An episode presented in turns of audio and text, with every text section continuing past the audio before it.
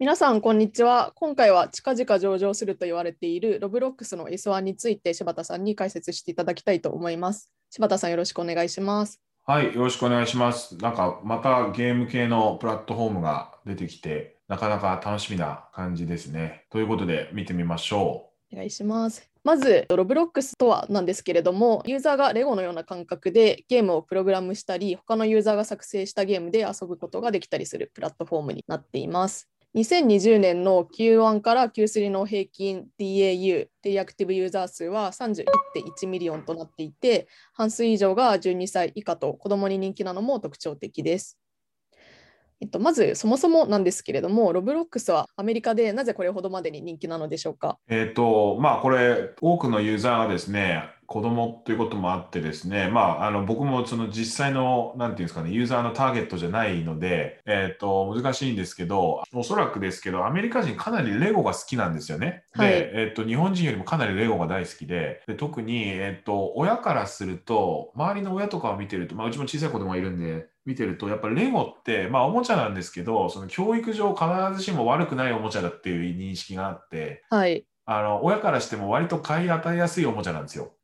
そのなんか本当におもちゃおもちゃしたおもちゃじゃなくてなんか子供のクリエイティビティとか育てられるかもみたいなそういう感じのおもちゃっていうのもあってやっぱレゴがすごい人気なんですよね。はい。はい。なんでまあそれのデジタル版だと思うとまあ人気なの人気になる理由もなんとなくわかるかなという感じですかね。なるほど、なるほど。確かにそのチークという文脈でよくレゴって出てくるなという印象はあるので、まあ、そういった意味で結構、まあ、親和性はあるのかもしれないですね。そうですね。だからこれの場合もそのゲームをプレイするだけだとあの嫌がる親も多いと思うんですけど、やっぱりそのゲームを作れるっていうそのプログラミングみたいな要素が入ってくると、なんかチークだからいいやってことになりやすいと思うんですよ。うんうんうん、はい。やっぱその辺がやっぱうまいなっていう感じをすごく受けますね。なるほど、ありがとうございます。続いてサービスになるんですけれども、 Roblox は3つの要素で成り立つプラットフォームになっていて、1つ目が Roblox Client。これはユーザーが 3D の世界を体験できるプラットフォーム。2つ目は Roblox Studio。これはゲーム開発のプラットフォーム。3つ目が Roblox Cloud と、えーユーザー体験を強化するサービスやインフラになっています。続いて、プラットフォーム内にはロブロックスという追加が、えー存在して、ゲームを遊ぶユーザーが Robux を買うには、都度課金またはサブスクのオプションがあります。で逆にゲームを作る、えーデベロッパークリエイターが Robux を稼ぐには、ゲーム内に課金ポイントを作る、えープレプレミアム購読者が、えーゲームに費やした時間に応じて開発者に、えー与えられる報酬、えー開発者間でのコンテンツやツールの販売、アバターマーケットプレイスでのアイテム販売といった方法があります。で、この稼いだロバックスを、えー実際に現金に換金することができるというのも、えー一つ人気のポイントになっているのかなというふうに思います。でえー続いて数字面見ていきたいなと思うんですけれども、2020年の Q3 までの累計の売上が589ミリオンドル、営業利益がマイナス206ミリオンドルと、トップラインを見てみると前年比プラス68%増と素晴らしい伸びを見せている一方で、営業利益の赤字幅が広がっているのがちょっと気になるかなと思いました。で、この特に販管費でインパクトが大きいのは、 Developer Exchange Fees。これはデベロッパークリエイターが Robux を換金した場合の支払いとなっていて、えーもう一つが R&D、えー研究開発費となっています。この売上営業利益について柴田さんの印象はいかがでしょうか？そうですね。やっぱりあの売上がまあ2020年の Q3 までの累計で588 million ということで、まあその規模も大きいのもすごいんですけど、それよりもやっぱり成長率がですね、前年同期比でプラス68%で伸びてるっていうその成長率の高さっていうのが一番すごいかなというのがはい印象ですね。で、まあ IPO する前後でこれだけ伸びるってなかなかないんで、まあ相当成長率高い方だと思っていただいていいと思います。で一方でですね、あのまあ、営業利益がマイナス206 million ということです。これも3四半期累計ですけど、まあ、それなりに大きな赤字が出ている状態なので、まあ、どこまでこれでいけるのか、どまあ、当然どっかのタイミングで黒字にしなきゃいけないと思うんですけど、まあ、それがどのぐらいのタイミングで来るのかっていうのが、まあ、この成長率が寝てくるタイミングとの兼ね合いなのかなという気がしますね。なるほど、ありがとうございます。続いて、 Roblox は Unity と比較されることも多いので、両者の違いについても見ていきたいなと思います。 Unity の、えー2020年の業績を見てみると、通期で売上が772.4 million ドル、営業利益がマイナス274.8 million ドルと、まあ、この売上営業利益の規模としては、両者かなり近い数字で推移しているなという印象になっています。続いて、ビジネスモデルのところを見てみると、 Unity は3つの柱で成り立っていて、て、1つ目が Create Solutions。えこれはアプリ開発エンジンの利用料になっています。え2つ目を見てみると Operate Solutions。これはアプリ内広告やアプリ内の収益化を支援する各種ツール。最後3つ目が Strategic Partners and Other ということで、まあ、ハードウェアなどで、えー Unity のゲームを遊ぶための、まあ、Unity のとの互換性を持たせるためのパートナーシップなどが含まれているというところになっています。え全体の売上に占める各セグメント別の売上を計算してみると、1番目のアプリ開発エンジンの利用料のところが全体の30%、え2つ目のアプリ内広告のところが全体の61%、残りが9%という形になっていて、えービジネスモデルを見てみると、 Roblox はアプリ内課金とサブスクのプランで儲けているのに対して、 Unity はどちらかというと広告で儲けている会社なのかなという印象を持ちました。またアプリ開発のエンジンという観点でも、ロブロックスは、まあ、ゲームを作って友達に自慢したいという若年層を中心になっていて、 Unity に関しては、まあ、本格的なゲームを作成してゲーム収益を重視するプロフェッショナルという形でターゲットが全然違うのかなとも思えるんですけれども、この Unity と Roblox が目指している方向性の違いですとか、まあ、今後お互いに競合する可能性について伺いたいなと思います。そうですね、まあ、あの一番の違いはやっぱり Unity はどっちかというとプロ向けだと思うんですよね。で、Roblox はどっちかというとまあ素人というか、まあ、子供が多いっていうのもあるんですけど、はい。あのまあ、特に大半のゲームが子供によって作られていて、まあ、年間2000万のゲームが作成されているということで、えっとまあ、そうですね、プロ向けか、プロ向けのツールか子供向けのツールかっていう違いが大きいんじゃないかなという気がします。はい。なんかその今後、競合していく領域ってありそうですかね？もちろん、お互いがお互いの方に陣地に入っていこうとすればあるとは思うんですけど、意外と似てるようで全然違う気もするので、えっと、そこまで個人的には競合しないんじゃないかなという気がしますね。はい。なるほど。やっぱりこう、なんていうんですかね、えっと、 Unity を使ってる人たちっていうのは、どっちかというと、それでご飯食べてる人たちじゃないですか。はい。でも多分、 Roblox はそうじゃなくて、みんななんかその趣味というか、サイドワークというか、でやってる人たちが多いと思うんですよね。うんうんうん。やっぱそれって結構違うと思っていて、あの、その趣味でやってる人たちって別に売り上げなくても楽しかったらやるんですけど、 Unity でゲーム作ってるけど売り上げなくていいですという人は多分そんなに多分世の中いない気がするんですよね。はい。やっぱり仕事でみんな会社の仕事でとか自分の本当に稼ごうと思ってゲーム作るみたいな人多いと思うんですよ。うんうん。Unity 自体それなりにお金かかりますしね、使うのに。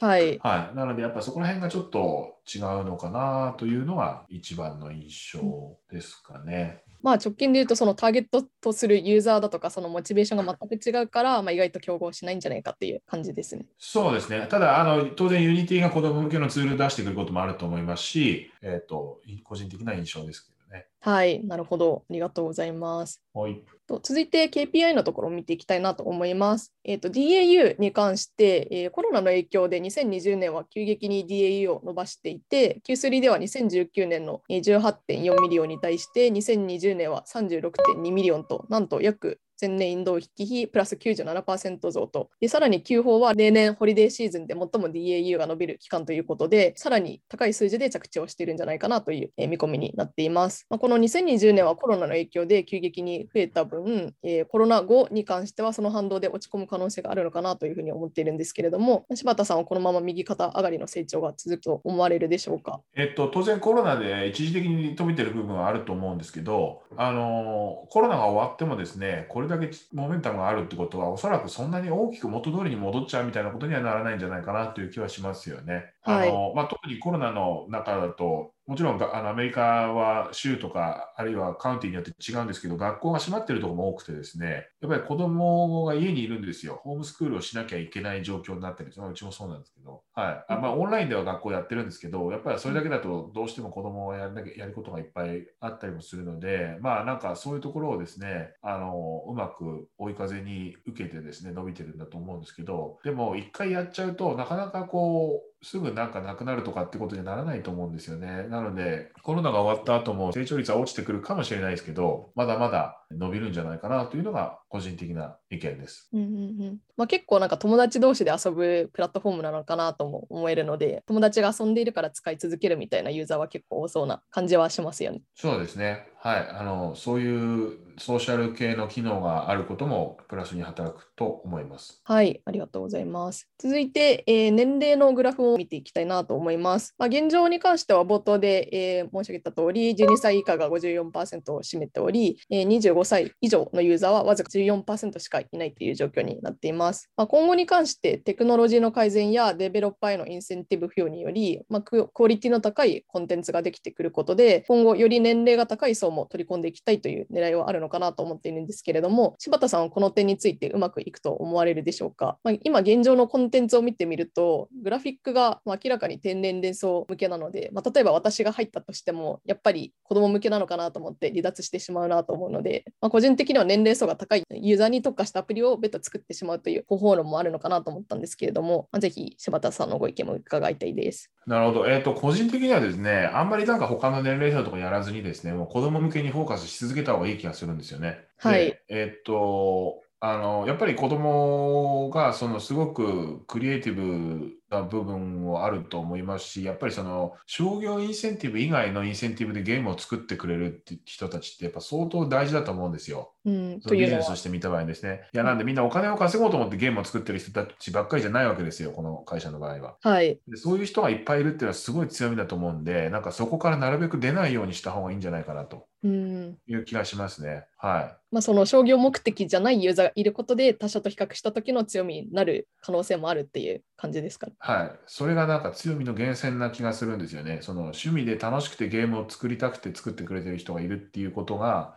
かなりあの強みだと思いますし、えっと、それこそその友達とゲームを作って見せ合うみたいなことができるっていうのがやっぱりすごい強みだと思うんですよ。うんうんうん、なので、えっと、まあ、 Unity だとそうならないじゃないですか。はい。なんでそこのこう価値観というか、そこは外れないでそのまま行った方がいいんじゃないかなという気がすごくしますね。うんうんうん、なるほど。ありがとうございます。あとはその隣の国ごとのユーザー数に関してなんですけれども、この S1 を見る前はアメリカで圧倒的に人気なのかなと思っていたんですけれども、意外とバランスよく世界的に人気なのだなと思ってびっくりしました。また、えー現状英語のコンテンツが多い中で、これほどアジアで伸びているというのもびっくりしました。で、今後自動翻訳機能実装も予定されているということで、それによって、えー英語圏以外でもさらにユーザー獲得を伸ばせるポテンシャルがあるのかなと思うんですけれども、もし今後日本ですとかアジアでも成功したいと、えーなった場合にキーとなりそうなポイントがあれば教えてください。そうですね。いや、可能性としてはですね、あの、特に日本は、というか東アジアは割とゲームが強い地域なので、そこに行きたいっていうのは出てくると思うんですけど、まあ、ただですね、日本というか東アジアってやっぱりちょっとゲームの感じが特殊じゃないですか。はい。見た目も含めて、えっと、ちょっとアメリカのゲームと全然違う感じなので、単純にその翻訳ができれば、アメリカのゲームがそのまま日本に行くかっていう、あるいは逆もそうですけど、っていうのはなかなかないと思いますと。うんなので、まあ、その東アジアの人たちが人気のゲームを作りやすいようなプラットフォームになってるかっていうのが重要だと思うんですよね。その、えっと、クリエイティブの面でもそうですし、えっとはいそのエンジン的な意味でも。はい。やっぱその辺ちょっと違う、ゲームはかなりその国というか地域によって違うと思うんで、はい、そういう日本の人たちが、あるいは東アジアの人たちが、えっと、ゲームを作りたいと思えるような、えっと、プラットフォームにそういう機能があるかどうかはい。というのが大事だと思いますね。うん、なるほど。まあ、結構その大人向けのゲームで言うと人気のゲームジャンルだとかゲームのグラフィックの傾向みたいなのって確かに国ごとにかなり大きな差があるなとは思うんですけれども子供をターゲットするとなると、まあ、大人と比べると、まあ、固定観念がより少ないのでその海外産のものであっても受け入れられやすいのかなと思うんですけれどもそれでもやっぱりアジア向けに特化した、まあ、機能だとか、まあ、工夫っていうのはやっぱり必要になってきそうっていう感じですかね。いや、やっぱりなんか子供の頃から見てるものは違う気がしていて、あのー要は、スター・ウォーズを見てる人と、えっ、と、まあ、ドラえもんとかサザエさんで育つ人と違いみたいなイメージだと思うんですけど、やっぱりこう、どっちがいい悪いじゃないんですけど、やっぱ違うと思うんですよね、テイストが。うんはい。なので、まあ、エンタメそのもので、まあ、それも文化っては文化なのかもしれないですけど、はい、はい、必ずしもあの年齢が低いから、そのままアメリカのものが、もちろん行くもアメリカで流行ったもので日本で流行るものもあると思いますし、逆もあると思うんですけど、全体感でいくとやっぱりちょっと違うんじゃないかなと、コンテンツのなんかトーンというか、はい。印象が違うのかなと思うので、うんはい、やっぱり、えっと東アジア、特に東アジアをやるときは、あのおそらくアメリカとか欧米で作ったコンテンツをそのまま多分持ってってもダメだっていう前提で始めた方がはい。うまくいく可能性が高いんじゃないかなと思いますね。はい、はいなるほど。ありがとうございます。続いて、えー今後の成長戦略なんですけれども、え4つ掲げられていまして、え1つ目がプラットフォームエクステンション。まあ、これがプラットフォーム自体の機能改善。で2つ目が、えー年齢とデモグラの拡大のところ。3つ目が、えーイントインターナショナルリーチ。え4つ目がマネタイゼーション。まあ、これは既存デベロッパーのマネタイゼーションサポートだとか、サブスク、プラットフォーム内広告の導入といったところが、えー挙げられているんですけれども、この中で特に柴田さんが期待される領域とその理由を教えてください。そうですね、個人的にはやっぱりインターナショナルリーチが重要かなと思ってまして、でもすでに十分やってる部分でもあると思うんですけど、えっと、やっぱり